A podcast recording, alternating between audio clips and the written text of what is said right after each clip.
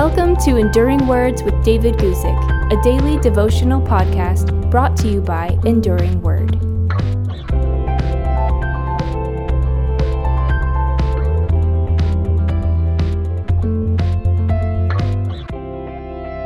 Today I want to read to you from 2 Kings chapter 1 verses 1 and 2 and talk to you about what we should do when trouble comes. Here we go, 2 Kings chapter 1 starting at verse 1. Now Ahaziah fell through the lattice of his upper room in Samaria and was injured. So he sent messengers and said to them, Go, inquire of Baal Zebub, the god of Ekron, whether I shall recover from this injury. The book of Second Kings begins in the reign of Ahaziah, king of Israel. In those days, the 12 tribes of Israel were split into two kingdoms. The ten northern tribes were in a kingdom called Israel, with Samaria as the capital. The two southern tribes were a kingdom called Judah, with Jerusalem as the capital. All the kings of the northern kingdom were bad, and this included Ahaziah, who inherited the spiritual disaster of King Ahab. Israel was in decline, and God's judgment would soon be upon the northern kingdom. One day, as our text tells us, Ahaziah fell through the lattice of his upper room in Samaria. Ahaziah probably leaned against the wooden screen over a window in his palace.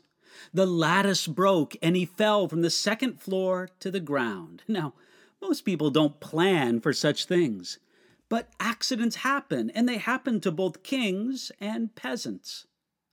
Accidents happen, but how we respond to those tragedies reveals where our trust really is. And this is what King Ahaziah said. He said, Go inquire of Baal Zebub, the god of Ekron, whether I shall recover from this injury.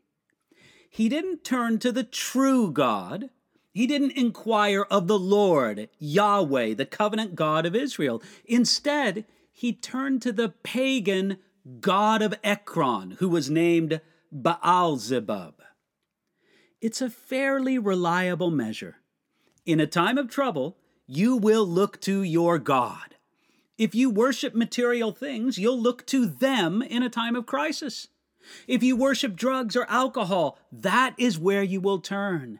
If your God is pleasure or it's entertainment, you will try to run to them when your world seems to fall apart.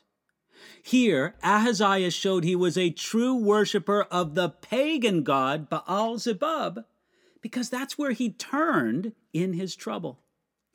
What a worthless god he sought after. The name Baal Zebub literally means Lord of the Flies. Maybe they thought this god had the power to drive flies away or to send flies, but this Lord of the Flies seemed to have become a god who was commonly worshipped, even by kings. It's been said that when we reject God, it's not that we believe in nothing, but that we will believe in anything.